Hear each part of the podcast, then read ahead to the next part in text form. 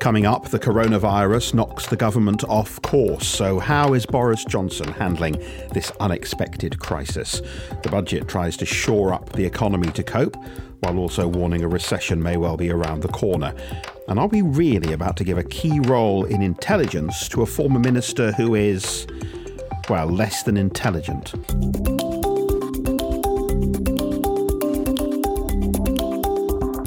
Hello, Paul Osborne here. Thank you for downloading this latest podcast. Politicians like to plan for the future, but nobody could have predicted the coronavirus. In just a few weeks, the societal and political outlook has changed completely, as has the challenge that faces Boris Johnson. How many times in the last couple of weeks have you thought about Brexit? Exactly. Boris Johnson, meanwhile, looks like he's aged about ten years in ten days as he shifts the focus of his government to dealing with the fallout from this virus. These are the moments that test a political leader. They can also cement or destroy a legacy. That doesn't really matter right now. What matters is mitigating the impact of the virus. But there's no doubt that those in Downing Street will be acutely aware of the potential cost of missteps at a time like this. Let's bring in Robert Meekin. Uh, Robert, you, you frequently refer to Boris Johnson as being a bit bish-bash-bosh. Well, he's no more Mister Bish-bash-bosh, is it? It's no more Mister Funtime Prime Minister. I mean, this is not what Boris Johnson wanted to be dealing with a few months after that election win, but, you know, events get in the way. They do, and it just, yeah, we. I think all sort of pundits and commentators can be guilty of being a bit presumptuous. We thought, you know, OK, Boris has played a blinder. He's won the day. Corbyn is vanquished. Boris has got his comfortable majority. He's in for a, a rosy time of it. Obviously, we kept on using the phrase honeymoon period. Well, obviously now that is very much at an end. And it is interesting, as you say, seeing Boris's um, body language. I think when he first appeared, it's the first coronavirus press conference. He had he had to sit there, and he he did look, you know, visibly uncomfortable, because it, it, it isn't the Boris who could be the bish bash bosh. It isn't the Boris who can who can tell a joke and just, yeah, with all the new normal broad brushstrokes, tell everybody it's going to be fine, leave it with me, thank you very much. It's it suddenly it, it was a, a far more detailed, complex, scary situation. So we are seeing another side of Prime Minister Boris, one that's being uh, extremely tested. And as you say, he clearly isn't in his comfort zone. Some people have seemed to almost be willing him to fail in order to prove their point that he was never fit for the job, he's the wrong man to have in a crisis, all of this kind of stuff. Of course, were he to fail, that could lead to tens of thousands of deaths, hundreds of thousands of deaths. So, you know, at this point, for all our sakes, we had better hope that Boris Johnson and his entire team are up to the job. Oh, I- indeed. And I, and I say, obviously, Boris is out of his comfort zone. Look, there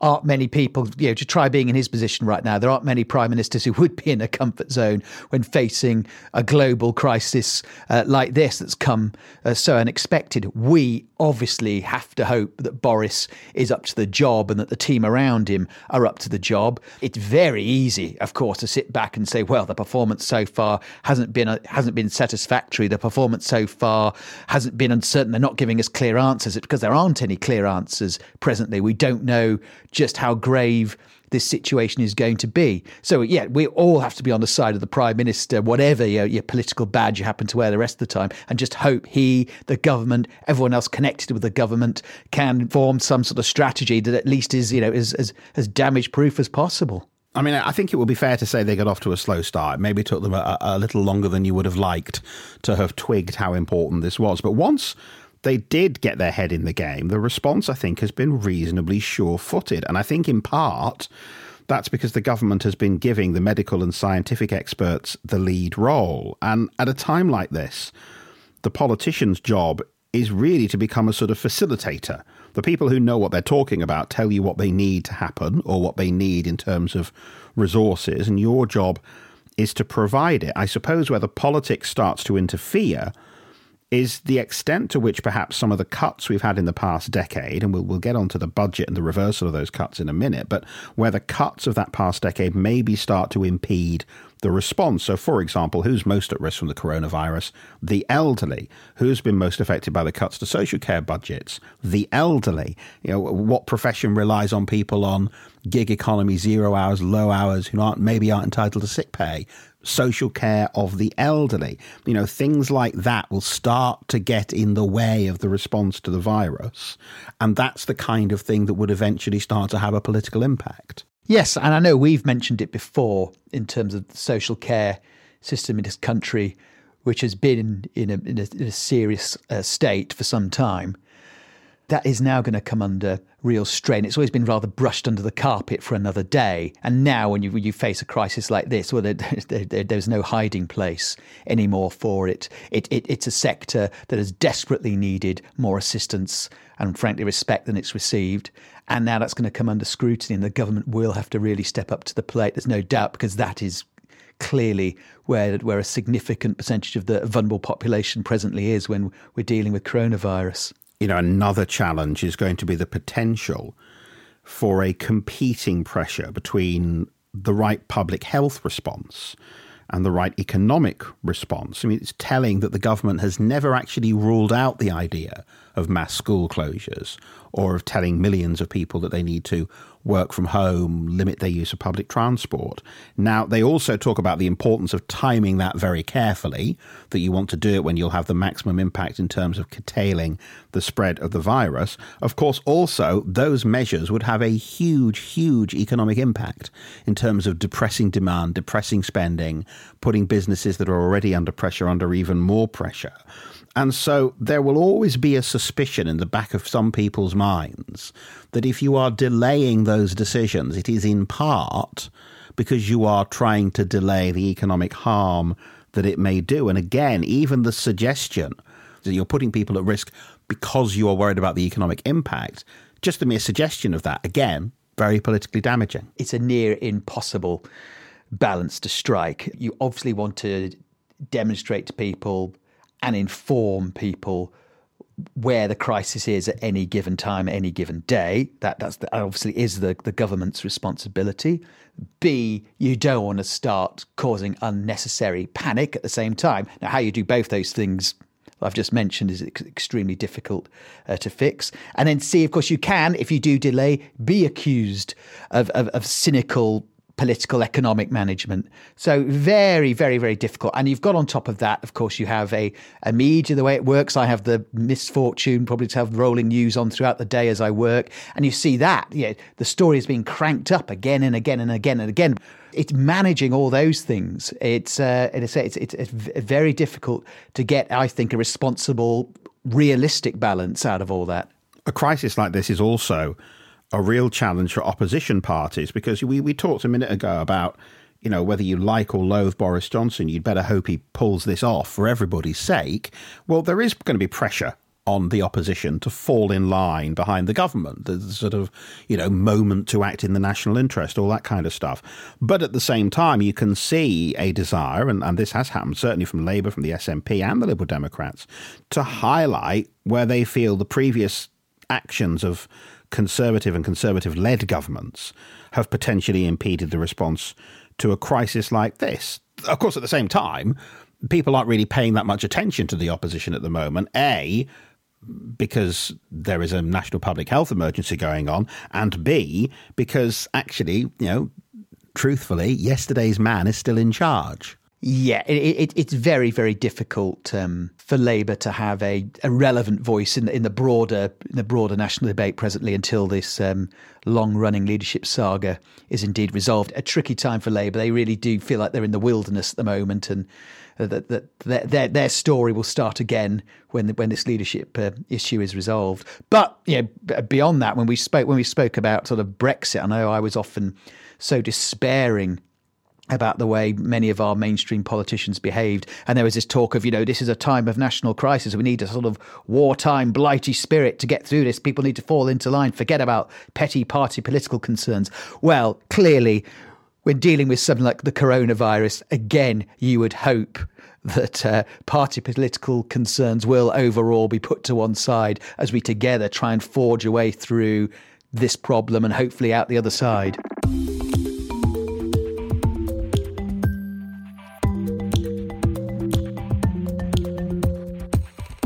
Well, before the coronavirus blew a hole in the government's plans, this was already going to be a tricky budget for Rishi Sunak, the Harry Potter-esque new Chancellor. His predecessor was pushed out by a demand to replace his advisers with Boris Johnson's. Mister Sunak then took the job, presumably on the same basis, so presumably was waiting for the budget to be handed to him. Uh, the virus has changed that, and effectively the Chancellor had to present two budgets at the same time. The big giveaway budget that he was always going to announce, with another giveaway package to mitigate against the risk of the coronavirus. Both those budgets, though, see the party that's overseen a decade of austerity measures turn on the spending taps. Tens of billions in extra spending. Money thrown around as if we were in the final moments of a game show. But in the background, there was also a warning that a virus-inspired recession is almost certain.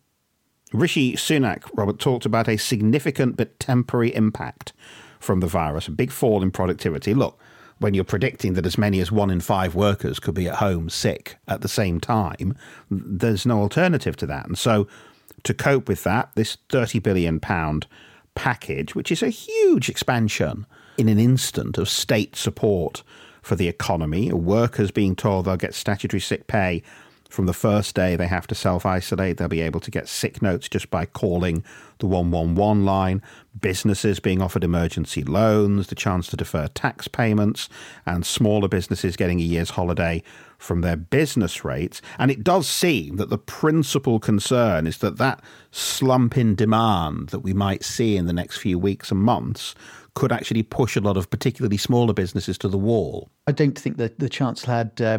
any choice, to be fair, but to to give these sorts of, you know, big, big reassurances, however, however you know, the, the small print may be. I th- he, he had he had to, to give out signs of optimism and support. You imagine if he'd, the flip side of the coin, if he'd started saying, well, today is a day of uncertainty, let's tighten our belts and batten down the hatches, it, it, there'd have been utter uproar. He had to look like there was a plan in place, that he was ready to support these people who could go through really rough times in these next couple of months. I don't think any other approach would have been acceptable. There's going to be some cynicism, cynicism about the numbers. How are they going to pull this off? But I think politically, I'd, I'd say morally, and in terms of the economic credibility of the government as well, I, I think the Chancellor could only go this way. Where I do think there's a potential misstep is the handling of the self-employed and the people in the gig economy. This is something that Labour has seized on. At the moment, there are at least two million people who, if they isolate, wouldn't get sick pay, wouldn't get paid at all, would, would lose an enormous amount of money. Now, the Chancellor had a lot to say about protecting businesses. But if you were self-employed, if you drive an Uber, if you're on a zero hours contract or something, the advice seemed to go no further than telling you that you should start applying for benefits. Now, given the reliability and the speed of the benefit system at a normal time, the idea of hundreds of thousands of people simultaneously making new benefit claims would not fill you with confidence. And, and it's just got echoes of something that happened a couple of years ago, because the Tories are supposed to be the party of the self-employed, of the, the self-starter.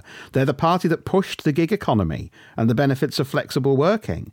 And here we have the onset of an unexpected crisis, which exposes those people to a real lack of support.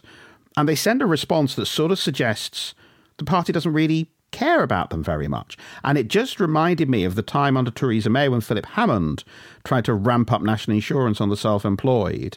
And they had to walk that back very quickly. And I, I just wonder if they're going to have to step up their support at some stage. We live in very uh, different uh, circumstances to sort of you know, thirty years ago, say, when uh, it, there seemed to be a, a lot more people who are self-employed, who don't have the old economic foundations and certainties of professionals, say, in the late nineteen eighties, early nineties, things like pensions, things that protect you. A lot of people work without any of that stuff. There, there are a lot of people, particularly in London, for example, uh, it, it's pretty hand-to-mouth stuff. It's people who can't afford to be on the property ladder or paying rent each month. And suddenly they've got the prospect of thinking, how am I going to raise that money this month? You know, th- so th- the, they're real, real immediate problems. And as you say, while the Chancellor has tried to make some positive noises, the devil is in the detail.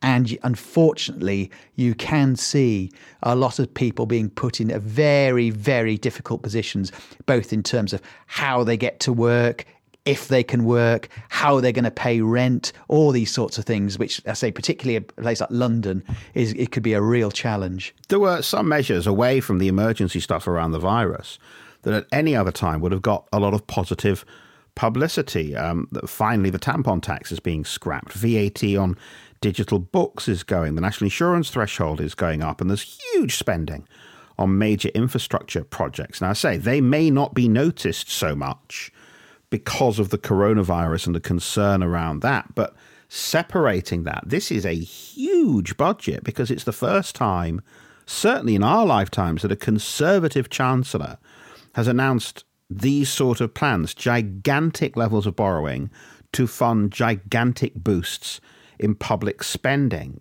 I mean, this budget could have been written and delivered by Gordon Brown. And if you go back to December and the general election campaign, the Conservatives are telling us that the Labour Party's plans for huge amounts of borrowing would destroy the economy. To be fair, Labour's plans at the general election were for far, far more borrowing than the Chancellor has announced this week. But still, they have moved into the same direction. It did have the, the hallmarks, though, of of Boris, who isn't isn't averse to making big, big promises, uh, not least of a, of a of a financial nature, as we as we well know, since remembering the, the infamous days of, of the of the Brexit bus. Coronavirus to one side, I think it just seemed to represent a, a new way of doing politics in terms of Boris's administration. You know, you want it, we'll pay for it, not a problem. Well, how are you going to pay for it?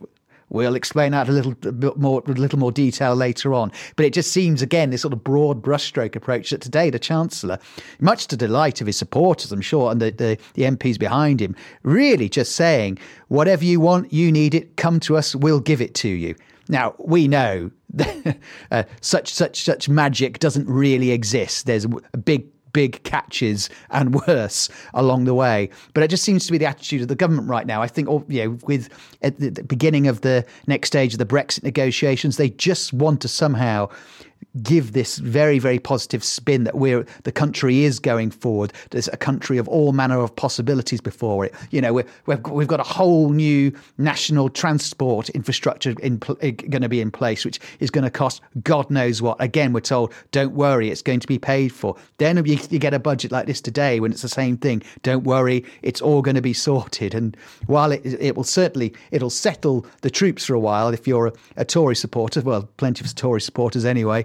As I say, do you, you think underneath that, how is this at all feasible? It is interesting that the party that oversaw this period of austerity, which went on twice as long as was originally promised, then is seeking political credit for turning the taps back on. That was a hard one for for a Labour politician to sit in here because, it, it, it, as you said, it had all, all the hallmarks of an old-style Gordon Brown crafty giveaway, you know, and uh, if you're a Labour politician right now, all you can say is, well, the Tories are lying, because you're hardly going to disagree with everything they were promising.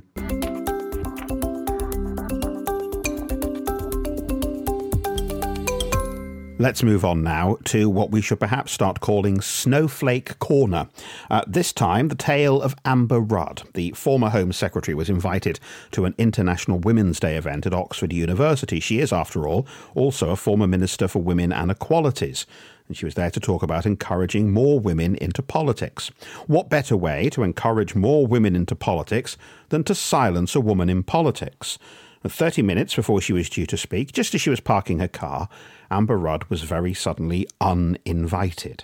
Uh, the organisers, Robert, came under pressure to deny her a platform because of her role in the Windrush scandal. Uh, and they, the group that had organised it had a committee vote, and they voted to rescind the, the invitation. Badly judged and rude is what Amber Rudd called it. I mean, you know, heaven forbid that people might be asked to have a conversation with somebody that they politically disagree with. I mean, if, if you are so angered, and you have every right to be angered by Amber Rudd's behaviour during the Windrush scandal, you could have asked questions about it, even criticised her to her face about it, had you gone ahead with this event. But but no, better to just ban her from speaking so that you never have to be exposed to the views of someone who may be slightly different to you. There's another example of lunatics taking over an asylum. Highly depressing when you think it, it's a, one of our top academic institutions where from which within this bonkers decision was made,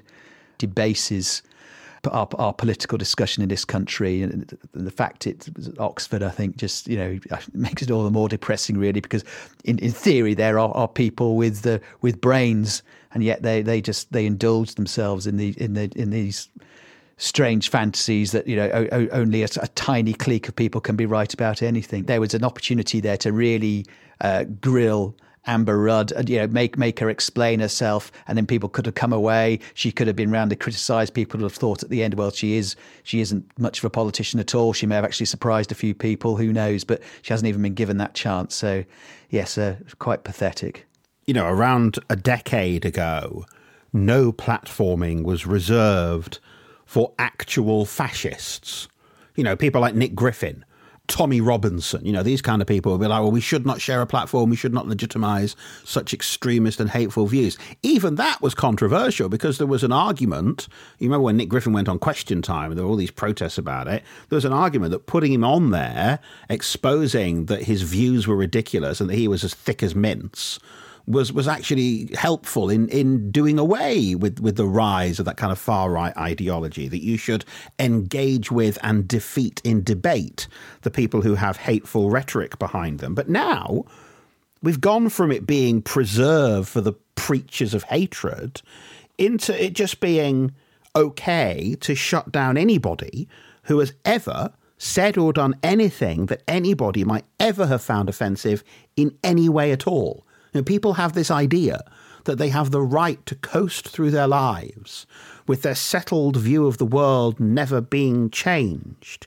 And and you don't have that right. Actually, it should be the other way round. Your views should be routinely challenged. And if you believe in them, you should be able to withstand those views being challenged. But we are now, it seems, in a position where if somebody hears a comment that they disagree with, reads a newspaper column that they disagree with, they want that person banned, ostracised from public life. They start complaining that they don't feel safe because they read or heard something that they disagreed with. And and, and it's it's ludicrous, and it's making rational, sensible, respectful debate difficult. Believe it or not, there, there, there's there, there is a, a simple truth, and I, you know, I was luck, been lucky enough to be at least vaguely educated, and so unsurprisingly, what I have learnt, and you know, from, from people of the right, people of the left, people in the middle, because they're, surprise, surprise, they're extremely intelligent indiv- individuals on all sides of the political argument, who, if they were sitting here now, would put together a very persuasive argument over half an hour on this show, I'm sure. And yet that sort of level of discussion, that sort of level of debate isn't being allowed, as you say, because people prefer to be in this weirdo comfort zone of where they only sort of, where only a, a fraction of what is said can be heard and everything else is utterly unreasonable, or, as I say, somehow even fascist. I think there are probably there are people I will know who who would who will say quite fiercely that the country is run by a bunch of fascists, that Boris Johnson is an evil fascist, blah, blah, blah. And, and I, I do think they, they would really, really believe it. And I think that the problem with that is that they are actually scaring off, you know, potential support, because, you know, it, the Labour Party at the end of the day is about trying to get back into government. But there's so many people very, very vocally attached to the cause, people, frankly, right now in the shadow cabinet, who will spout this stuff. And I just think that puts off a great deal of their potential support. But they're so blinkered because they live in such a narrow metropolitan world, a lot of them. They just don't see it from the outside. Finally, a brief moment to talk about a name we never expected to be saying again. Chris Grayling. Yes, failing Grayling, the hapless former Transport Secretary, the man who commissioned ferries from a company that had no ships.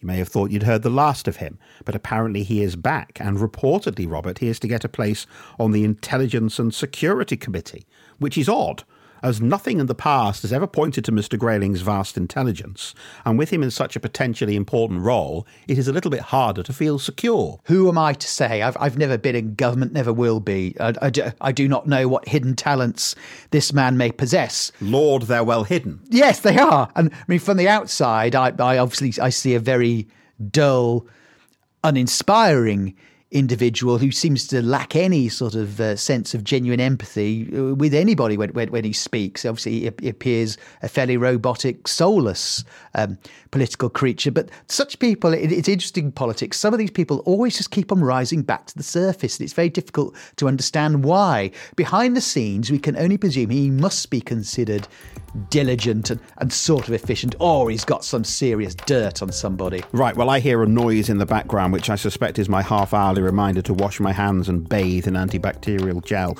so I think we'll leave it there for the moment. Don't forget that at party games podcast dot com you can find links to subscribe via Apple Podcasts, Google or Spotify, and you can always keep in touch on Twitter, Facebook and Instagram at partygamespod. For now, though, thanks to Robert, thanks to you for listening, and until next time, goodbye.